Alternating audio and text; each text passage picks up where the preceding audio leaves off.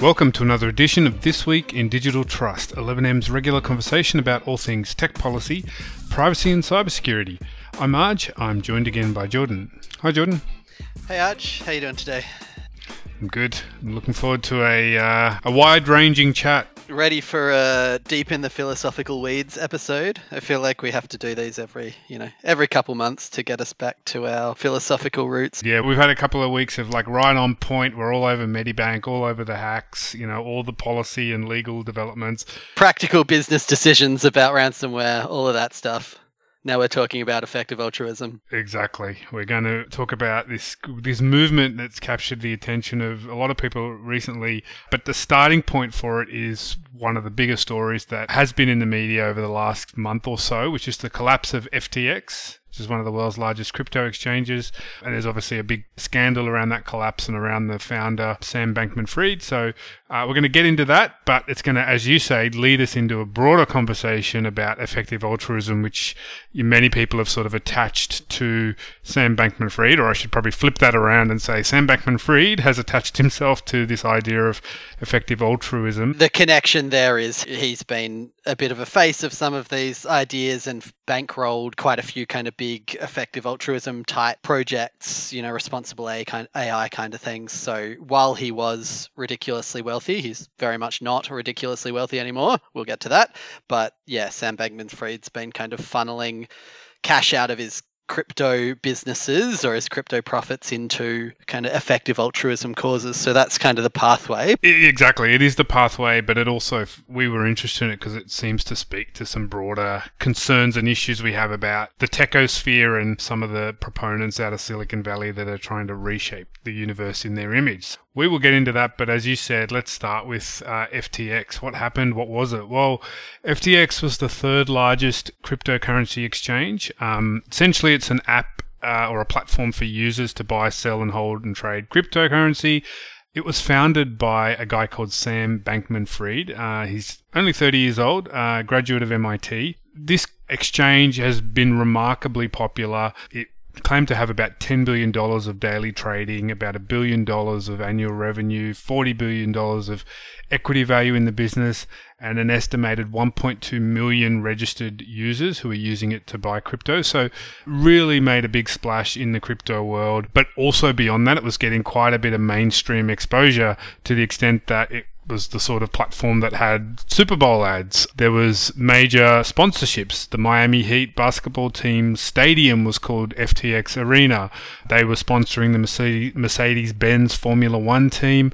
They had celebrity endorsements from everyone including Tom Brady, Gisele Bündchen, Steph Curry, Naomi Osaka, very high profile.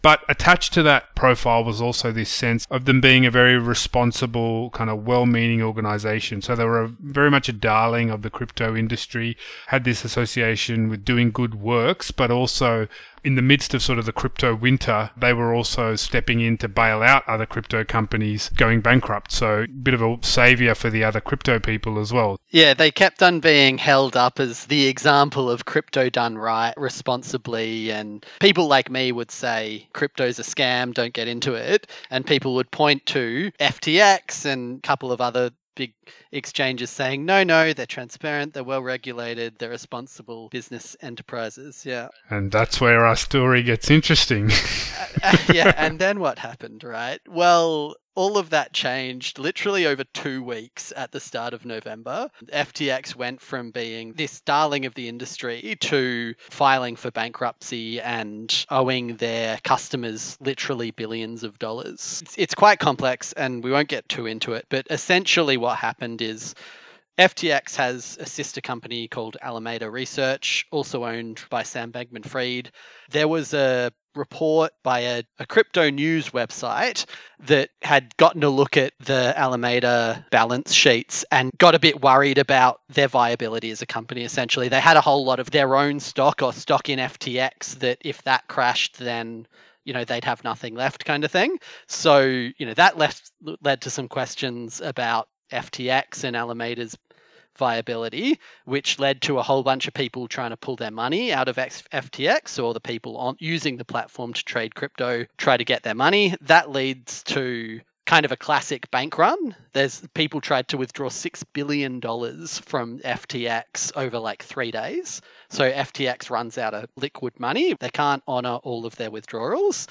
That then leads to a freeze on withdrawals and a whole bunch of media attention and kind of scrutiny of the FTX accounts, which then leads to people realizing that actually FTX might not have been so well managed and regulated as we first thought. There's reporting from the Wall Street Journal and from others that suggests that FTX had been taking deposits from customers and instead of holding them, as you maybe should do if you're putting yourself up as a bank or a brokerage, lending them out to that sister company, Alameda Research.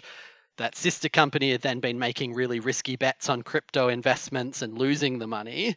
And so it turns out FTX is short about $8 billion, billion with a B, of customer money that had gone into the exchange to buy and trade crypto, but then had been passed out to the sister company to be used for trading. So FTX naturally files for bankruptcy. A liquidator is appointed. One of my favorite things about this whole story is the name of the liquidator, which is this guy called John J. Ray III. uh, he's like big in the big company restructuring and liquidating game. He was the guy who took over Enron when they failed. He had this great line about just how awfully managed FTX was, which is never in my career, never in my career from the guy who took over Enron, never in my career have I seen such a complete failure of corporate controls and such a complete absence of trustworthy financial information as occurred here. From compromised systems integrity to faulty regulatory oversight abroad to the concentration of control in the hands of a very small group of inexperienced, unsophisticated, and potentially compromised individuals. This situation is unprecedented. That from the guy who restructured Enron.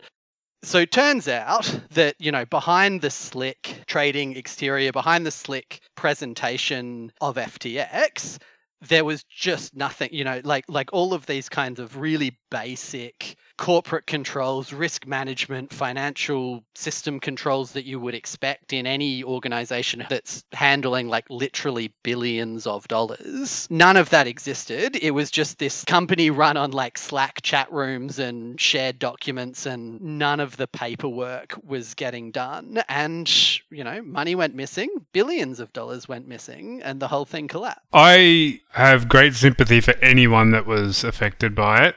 I have found it hard to engage with the story of the, the collapse because without any sort of you know hubris, it just it seems so obvious. it just seems so unsurprising that another crypto organization, you know, fr- from this kind of uh, space where trust is not necessary, where you know regulation is not necessary, where checks and balances and controls and oversight and third parties are deemed excess to a system that this should happen. I mean, it seems like, of course, this would happen. I echo that sympathy for the people affected, right? Like the phase that crypto has been in over the last year or so has been like mainstreaming. It's been appealing to the broader mum and dad type investors, people trying to get ahead in the world. And that was FTX's target market. That uh, Super Bowl ad that you mentioned, it describes FTX as a safe and easy way to get into crypto. The whole shtick of the ad is like they go through history of people who missed out on great innovations. A guy invents the wheel and shows it to someone. The other guy's like, ah, that's not going to catch on. Then Edison invents electricity or whatever and shows it to someone. He's like, ah, that's not going to catch on. I don't, I don't need to be involved. And then crypto's the next one. They're trying to, you know, get this like general audience feeling that they've missed out. A large portion of those people, the, the 1.2 million registered users, are going to be average Joes who've, you know, your money's just disappeared. You know, this is what happens when you don't have all of those troublesome regulations and things causing friction in traditional financial systems. Like there's a reason that you have, you know, auditors and controls over financial records and who can move stuff around and who can access it and So there's much discussion now about, you know, potential criminal proceedings and, you know, all sorts of things, but we have to remember that the desired state for most people that advocate for crypto is you know some sort of universe where none of that is policed. It all happens on the blockchain. So I think it's been well reported that some of the biggest proponents of crypto are now in advocating for this grey zone where there is regulation because they they realize it's necessary for some base level of confidence in the ecosystem. The philosophy is that let's invent our new, you know, regulated by code, libertarian kind of environment and then that environment goes wrong in very obvious ways that the traditional financial system discovered hundreds of years ago.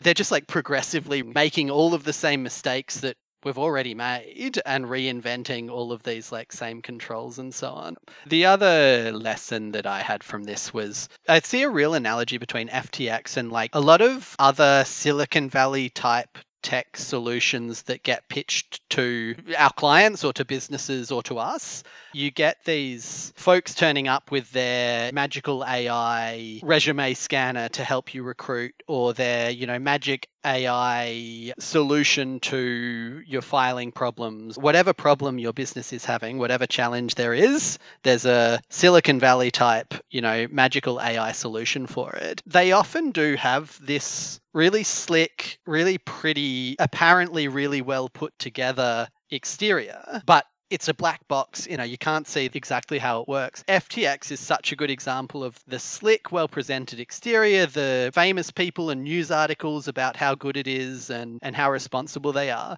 When in reality, it was like a bunch of dudes in a resort in the Bahamas with like no oversight, no expertise in running a financial institution. From now on, every time I see someone pitching a technical solution to a problem that I have, I'm going to think, is this an FTX? Or can you provide to me actual evidence that your thing is solving the problem or not introducing new problems?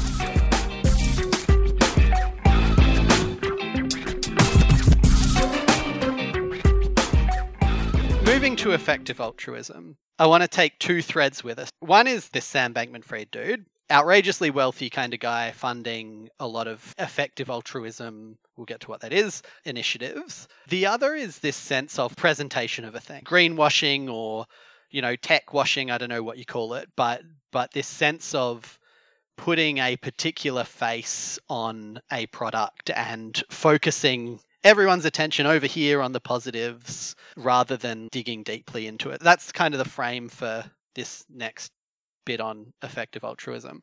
So, okay, what's effective altruism? It's a philosophy and a movement that kind of focuses on charitable and altruistic activities. The term effective altruism kind of goes back about a decade. It, its origins in Oxford University, philosophers like Peter Singer and this guy called William MacAskill. Give it a Google. There's lots of kind of very well presented TED Talks about it. There are two ideas effective and altruism. The altruism bit is essentially to say, look, suffering is bad if there's something that you can do to prevent something bad happening without sacrificing anything massive for you personally, then well, probably you should do that thing. Its very beginning is this thought experiment from Peter Singer, which is essentially if you're walking past a pond, shallow pond, and a child is drowning in that pond, you're wearing like your new suit and fancy shoes, and you really don't want to get in the pond. But a child is drowning, and you could wade into the pond and save the kid you should probably do that. It's going to cost you the suit and the shoes, whatever, but you can obviously save someone that's worth way more. And you can kind of expand that out to your, your kind of privileged life that I lead. I could donate, you know, a hundred bucks, couple thousand bucks to a aid organization that will literally save people's lives mosquito nets, famine, hunger, whatever, and it wouldn't materially affect my quality of life. And so, morally, I should do it. If I donate money, the effective bit is this focus on like what is the best way of donating money? Where should i put that money in a way that's going to generate the most benefit? It's kind of this push towards a more rigorous assessment of what causes are worth supporting using evidence and data pushing away the emotive component and focusing on how can we quantify our impact and how can we have the most impact. I guess from that definition, when you hear the proponents of effective altruism talk, they typically kind of frame up the way to think about well, what is an effective altruism cause? It's causes that are big challenges. So the local charity that needs your help is not going to fit the effective altruism bucket. It's not a big enough challenge. You know, we're talking about global scale things. It's solvable. So obviously it needs to be something that is a tractable issue and that this idea that it's maybe neglected. So every dollar you spend, if you're putting it on top of already billions of dollars spent on a challenge, well, that's not going to be as effective. So big, solvable, neglected challenges.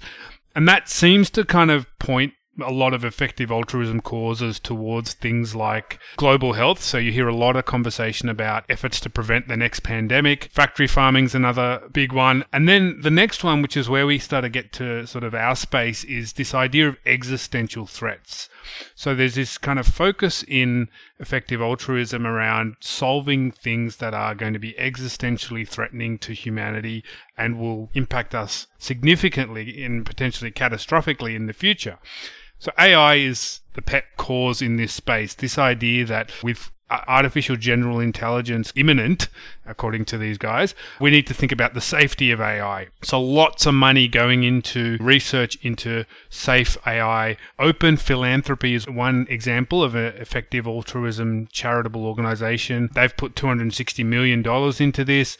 And then you've got very prominent billionaire names like Elon Musk, Vitalik Buterin, Dustin Moskovitz, and Sam Bankman Fried pouring billions of dollars into safe AI. This focus on existential threats ties into this other term that you sometimes hear around effective altruism, which is this idea of long termism.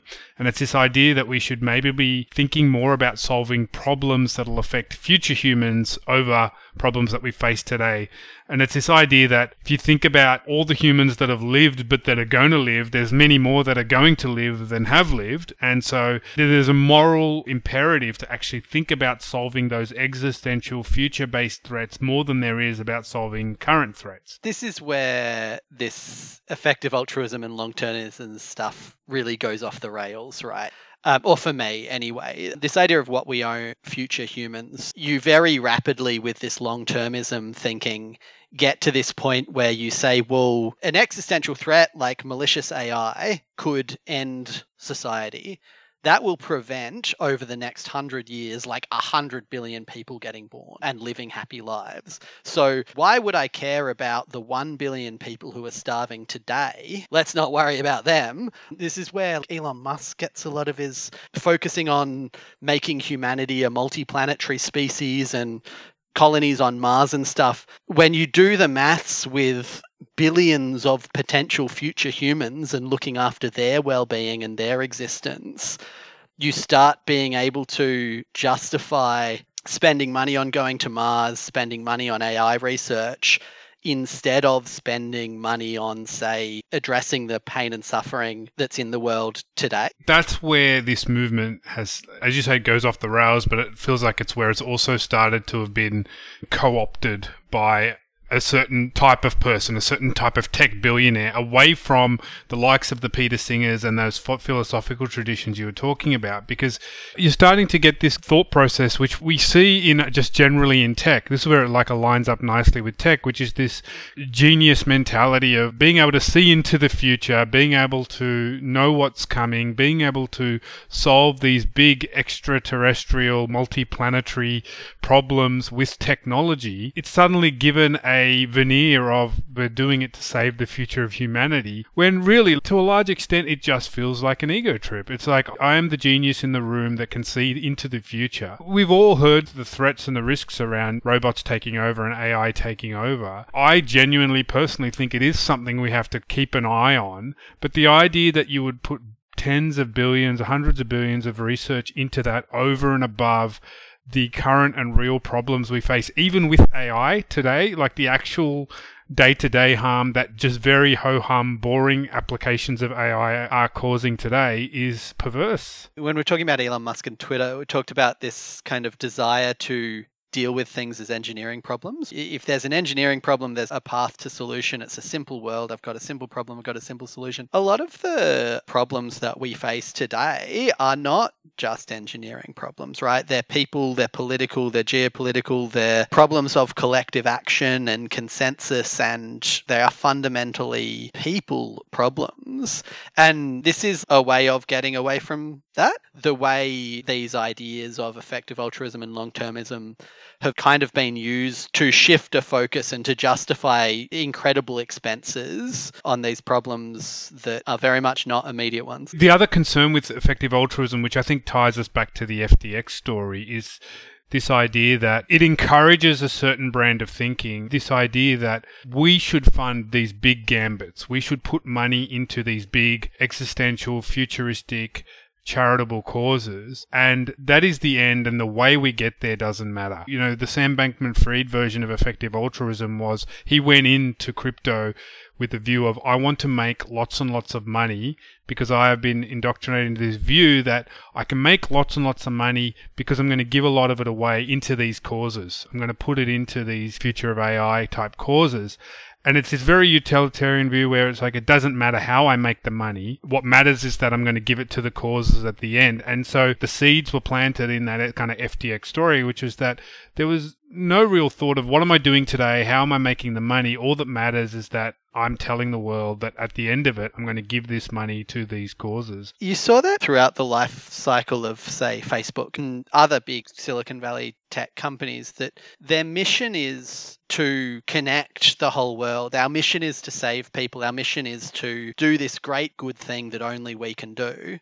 And so it breeds this antagonism to criticism and antagonism to regulation because, like, who are you to criticize what I'm doing? What I'm doing is saving the world. And the kind of concrete example of that is there's this piece recently by Timnit Gebru. I might be pronouncing that wrong, apologies, in Wired. She's a AI researcher that was quite publicly fired from Google, I think, earlier this year over a paper that she'd written about essentially the problem with large language models and AI and the ri- risks of AI large language models. She, in this piece in Wired that we'll link, really gets into kind of how this saving humanity ideology is shaping the kind of direction of research in AI and actually preventing focus in that same way on the concrete real problems that AI is facing now. So the current kind of frontiers of AI research are, you know, these large language models, these chatbots that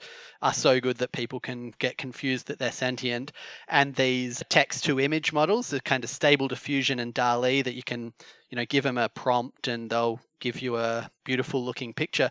These technologies have these real concrete problems right now. They can output hateful text, distribute disinformation en masse. These text to image models can perpetuate bias and reinforce stereotypes, do all these kind of really problematic things, which we're not thinking about. You know, the billions of dollars of research is into the 20 year time horizon. How do we make friendly general intelligence? Not currently, how do we stop the cutting edge research from harming people? Which also speaks to the risk and the liability of this view of altruism that like we're going to only chase problems that we deem are worth it based on data. You know, we're going to be more rigorous in kind of you know rabbit quotes about the causes but the data that that is being selected to inform that decision and the people that are making that decision are also a narrow cohort that drives you to skew what problems you want to solve in the world. The small cohort of rich tech billionaires have a particular experience of the world that, that they should be dictating what are the most